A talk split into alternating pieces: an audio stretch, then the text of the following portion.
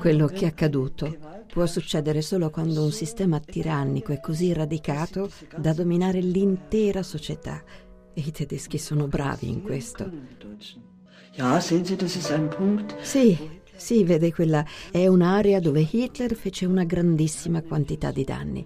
Effettivamente provò a manipolare le coscienze del popolo tedesco. Li convinse che essi avevano un compito da portare a termine. Sterminare gli ebrei, perché gli ebrei erano la causa di tutti i loro problemi. Più a lungo io vivo, più invecchio, più passa il tempo, più sento il peso. Questo sentimento di rimorso è perché ho lavorato con un uomo che a me piaceva, ma ha causato talmente tante terribili sofferenze. Vede, i dettagli su quello che è successo realmente nei campi di concentramento vennero fuori più tardi.